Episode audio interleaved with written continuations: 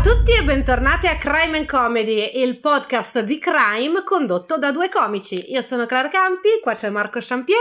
Ciao a tutti, ciao Clara. E questa è una delle nostre Crime and Comedy capsule, cioè le puntate bonus, perché ci stiamo prendendo una pausa per cercare di fare delle ricerche più approfondite per poi tornare con le nostre fantastiche puntate dall'ora e mezza e oltre.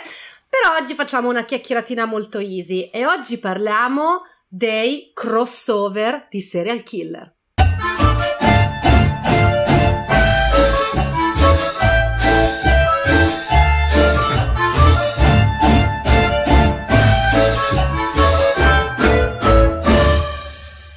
Allora, io lo so che tanti si stanno chiedendo che cazzo vuol dire crossover di serial killer. Allora, se avete visto Bojack Horseman, avrete presente che ogni volta che Mr. Peanut Butter incontra Bojack gli dice sempre What is this? A crossover episode? Perché? Eh, con questo ho confuso tantissimo gli ascoltatori sì. che non sanno che cos'è Bojack Horseman. Comunque è un cartone animato stupendo che trovate su Netflix.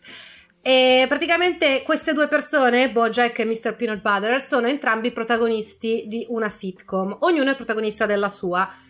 E quando si incontrano, Mr. Peanut Butter fa questa battuta perché un crossover episode è quando dei protagonisti di due serie televisive separate si ritrovano insieme in una puntata di una delle due serie.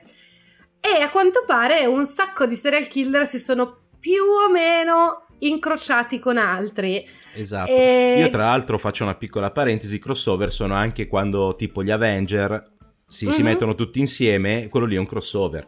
E infatti io sogno un tipo serial killer endgame, serial killer Infinity War, cioè con tutti... Beh, se ci pensi, anche sì. se resta nell'ambito della fantasia, però tipo in American Horror Story ti fanno un crossover di tutti i serial killer. Sì, Alcune sì, stagioni di più, altre meno, però esiste. Ma invece qua parliamo proprio della realtà.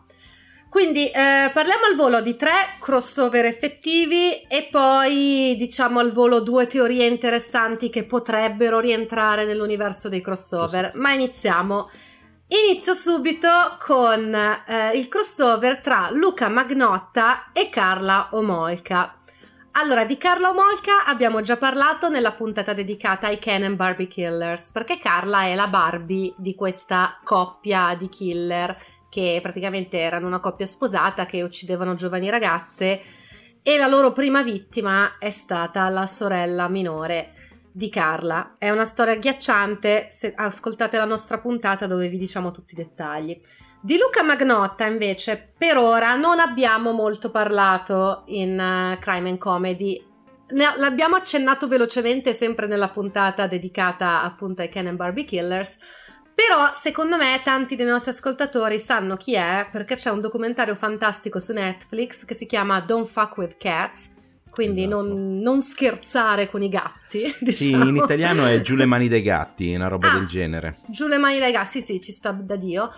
Che parla di questo Luca Magnotta, che è uno strano, eh, oddio, serial killer, non so se, si, se entra nella, nella serial killer, però un killer eh, il cui, che secondo me non era tanto animato dalle motivazioni che animano molti serial killer, ma era animato da una ricerca della fama anche in modo discutibile. Infatti lui, perché il documentario si chiama in quel modo? Perché lui è diventato famoso perché aveva fatto un video dove uccideva due gattini e quindi dei gattari online si sono messi insieme, hanno fatto tipo questa squadra investigativa e l'hanno trovato facendo un lavoro molto migliore a quello della polizia. Comunque, esatto. dopo che vi ho introdotto questi personaggi, in che modo si sono incontrati? Non si sono veramente incontrati, ma le loro storie si incontrano.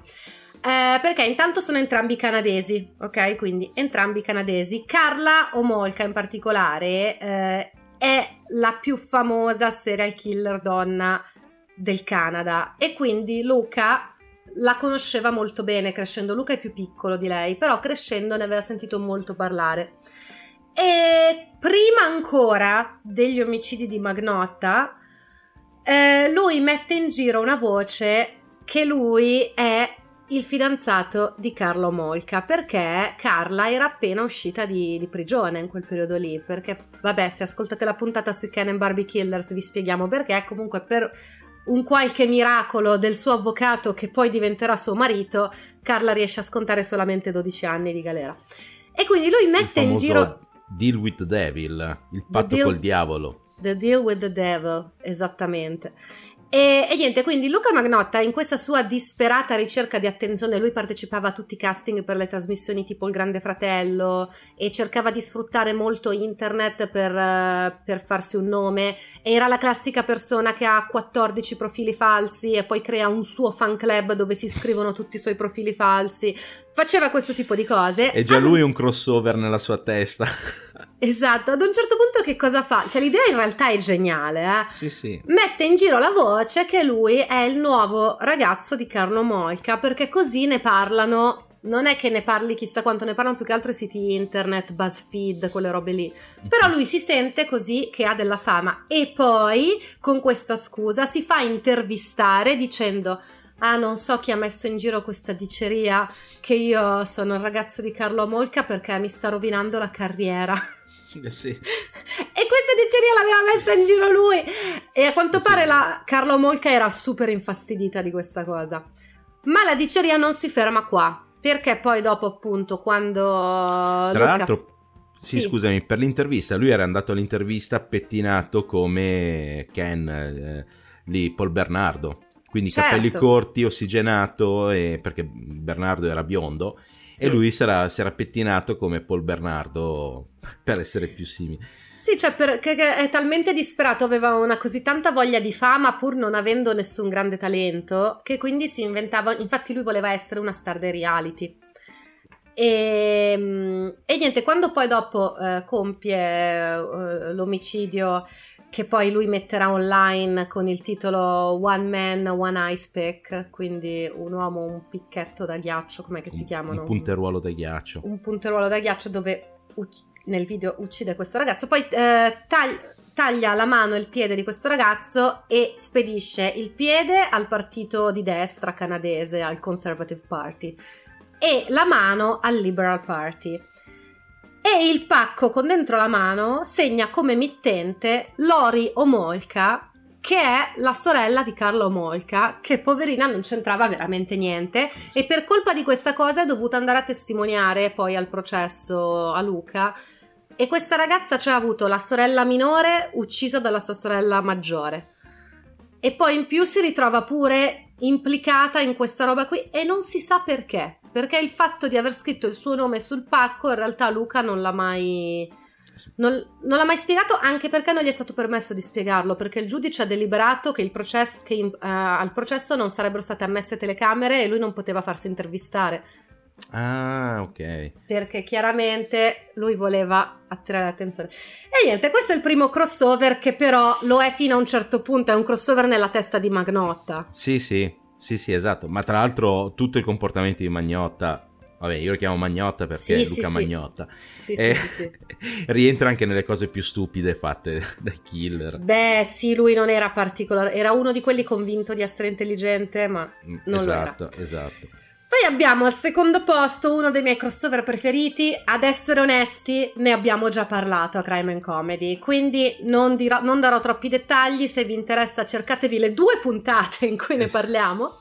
e cioè quello tra Ted Bundy e Gary Ridgway, il Green River Killer. In breve, che cosa succede? C'è questo Green River Killer, non si sa chi è, si scoprirà più avanti che è Gary Ridgway, nella zona di Seattle, Tacoma uh-huh. nello stato di Washington e inizialmente anche Ted Bundy colpiva in quella zona. A questo punto però Ted è già in prigione in Florida. E quindi quando viene a sapere che c'è questo killer, che vengono fuori sempre più cadaveri, sempre più cadaveri, sempre più cadaveri, Ted scrive uh, alla polizia nel, nello stato dello Washington offrendosi di aiutare come detective per scoprire questo Green River Killer perché lui ritiene di riuscire a entrare nella mente di questo killer. Sì. L'ha fatto per attirare l'attenzione, l'ha fatto nella vana speranza che gli rinviassero ulteriormente la pena di morte e, e, poi l'ha fatto perché gli stava sulle balle che c'era un killer nella sua zona che stava facendo più vittime di lui e quindi sperava esatto. che venisse preso. Con l'aiuto di Ted Bundy non lo prendono, però Ted Bundy dà una dritta importante e cioè che probabilmente questo è un killer eh, che si diletta anche nella necrofilia e quindi nel caso in cui venisse trovato un cadavere fresco di appostarsi e aspettare perché certamente sarebbe tornato. In realtà la polizia non farà mai questa cosa semplicemente perché non trovano mai un cadavere fresco, li trovano già mm. in avanzato stato di decomposizione, quindi questo piano di Ted Bundy non viene applicato.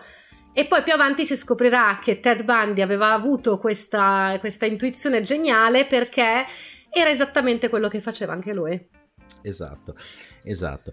E tra l'altro c'è anche, a, a me questa cosa fa impazzire, eh, del lato della gelosia di Ted Bundy, che eh, gli cambia il nome perché non vuole che venga chiamato sì. Green River Killer e allora lo chiama solo The Riverman. Esatto.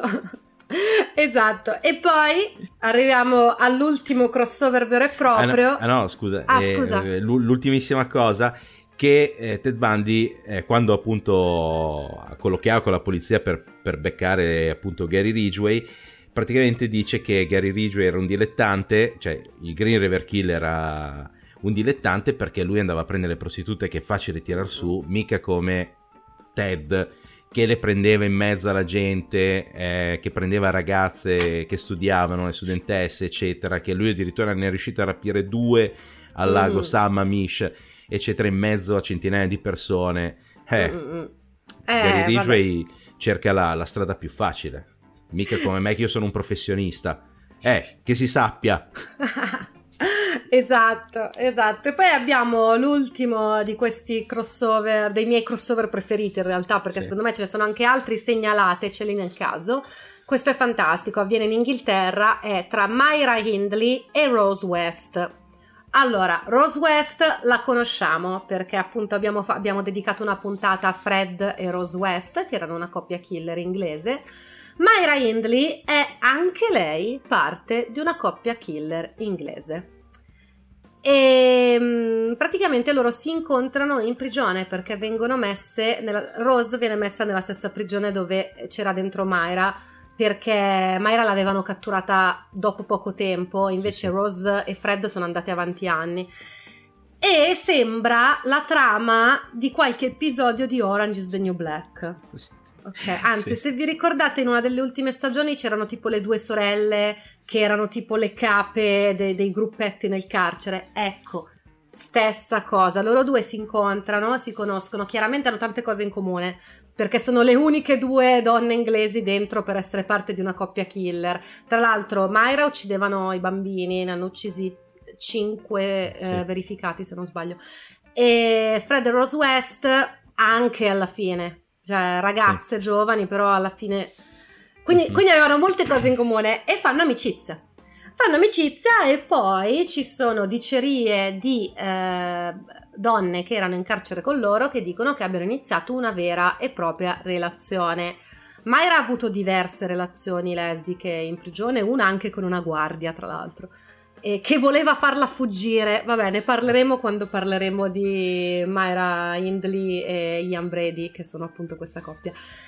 Comunque, diventano amanti, litigano e diventano nemiche sì. e formano proprio i clan rivali dove ognuno è a capo del suo clan. Eh sì, perché erano due, due, api, due api regina nello stesso carcere, tutte e due volevano la supremazia del, e il controllo de- de- delle altre detenute, eccetera. Sì, anche perché erano entrambe molto manipolatrici, quindi probabilmente ad un certo punto non riuscivano più a una manipolare l'altra e hanno litigato e da quel, punto, da quel momento sono diventate nemiche e sono rimaste nemiche fino alla morte di Myra. Mm. Quindi niente, invece Rose, da quello che mi risulta, è ancora viva e vegeta in carcere ed è, ed è lei la regina perché l'altra sì, ormai, ormai, ormai sì. E tra l'altro, appunto, tutto il popolo inglese è incazzato perché pare che appunto Rose West venga trattata come veramente una regina e abbia nonostante quello che abbia fatto, abbia tipo la televisione, l'accesso a mm. internet, la radio e possa vedere quello che vuole, possa parlare con chi vuole e il popolo inglese a quanto ne so, almeno dall'ultima volta che avevo letto qualcosa, era abbastanza irritato da, da, da questa situazione di, di, di Rose West. Ci sta. Sono d'accordo, eh, sono d'accordo. cioè, nel senso, non è che, non è che sto dicendo sì. che lei c'ha ragione. Però... No, no, ci sta, ci sta. Però in effetti questa è una storia su cui andrebbe girato una serie televisiva. Io ve lo sì. dico, produttori lì fuori che ascoltate Crime and Comedy tutti i giorni. Esatto. Fatela, poi dateci un ruolo anche a me, Marco. Marco fa la guardia. sì. Però... la guardia okay. lesbica.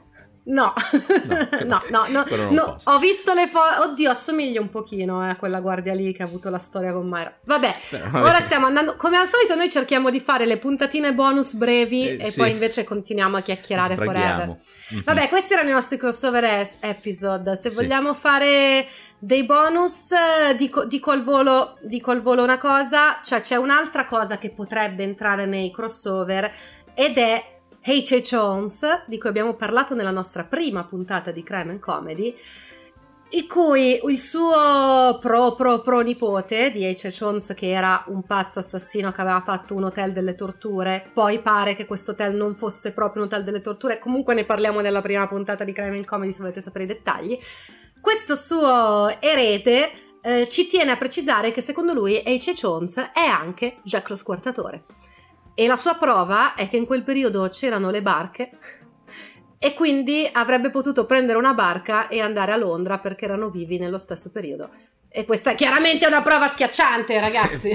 sì, guarda, su questa qui, guarda, alziamo le mani perché non c'è niente su cui, su cui ribattere. Esatto, quindi questa è una teoria un po' bislacca, però poi ne abbiamo una simile che ci riguarda molto do- più da vicino e che esatto. faccio dire a Marco perché lui è un esperto di questi due di cui stiamo per parlare. Esatto, e tratta... Però Marco, lo so che sei sì. esperto, ma guarda che stiamo già andando lunghi, io te lo sì, dico. Sì, sì, sì, fa- la faccio breve, la faccio breve anche perché non è che c'è tantissimo da dire. Comunque, nel 2018 il giornalista eh, Francesco Amicone scrive per tempi un'inchiesta e praticamente dice che eh, Zodiac è in, in realtà il mostro di Firenze. Quindi Zodiac non si è mai fermato dall'uccidere, ma è diventato il mostro di Firenze e a supporto di questa teoria, lui dice che è riuscito a decifrare le cose indecifrabili di Zodiac in cui praticamente indicava la, la propria identità. E pare che sia questo Joseph Bevilacqua che è un, praticamente un ex agente del SID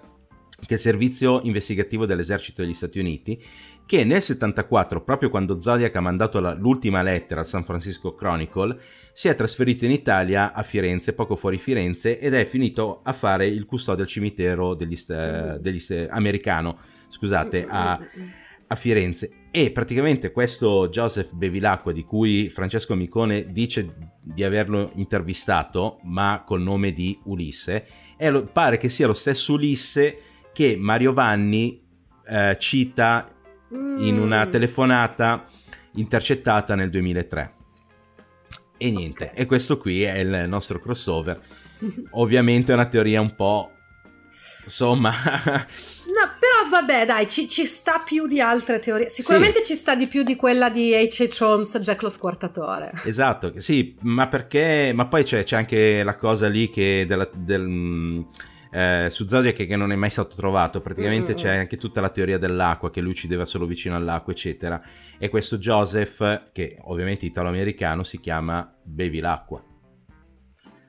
Sì, eh, no, sta, cioè, non... sì. diciamo che ci sta, cioè è, sì. è, una teoria interessante, dirò. Sì, sì, no, beh, è una cosa interessante, è una cosa secondo me simpatica più che interessante. Certo, e poi per, per chiudere questa puntata in realtà c'era un altro crossover che non mm. ho citato perché magari faremo una puntata sulle coppie killer e secondo me loro rientrano molto più di là, mm. di cui abbiamo anche già parlato e sono Harry Lee Lucas e Otis Toole che esatto. erano anche separatamente dei serial killer e poi si sono trovati però lì parliamo più di coppie killer quindi magari sì. ne parleremo in futuro in un'altra puntata bonus Ragazze, io direi che chiudiamo questa sì. puntatina bonus e non vi preoccupate perché a brevissimo torniamo con le nostre classiche puntate lunghe, con le nostre monografie di crime and comedy. Esatto, esatto. E per il momento, ovviamente, se volete commentare, potete andare sui nostri social, i soliti mm-hmm. crimeandcomedy.podcast su Instagram. E, o tornare su YouTube o venire su YouTube. Tanto comunque nei video di YouTube sotto metto sempre il link per ascoltare mm-hmm. il podcast. Sul podcast metto sempre il link per vedere il video di YouTube. Quindi non, non fate neanche troppa fatica. Insomma. Esatto. Beh, dai, è molto semplice contattarci, di solito rispondiamo anche celermente. E quindi niente ragazzi, fateci comunque sapere se vi piacciono queste chiacchierate un pochino più brevi, che, che, appunto sono un po' delle puntate bonus, e noi ci vediamo presto con le puntate vere e proprie di Creme Comedy. Grazie ragazzi, qui con me Marco Champier, io sono Clara Campi, alla prossima! Ciao! Ciao!